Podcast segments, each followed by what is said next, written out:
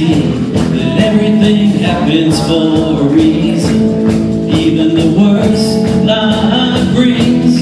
If you're reaching for an answer and you don't know what to pray, just open up the pages, let His word be your strength, and hold on to the promises.